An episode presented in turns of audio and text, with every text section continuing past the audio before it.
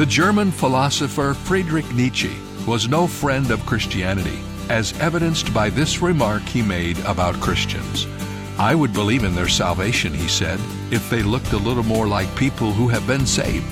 We could dissect Nietzsche's words a number of different ways, but let's think about this one question What should a person who has been saved look like?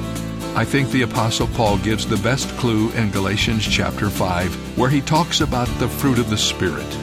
Every Christian ought to manifest love, joy, peace, long suffering, kindness, goodness, faithfulness, gentleness, and self control.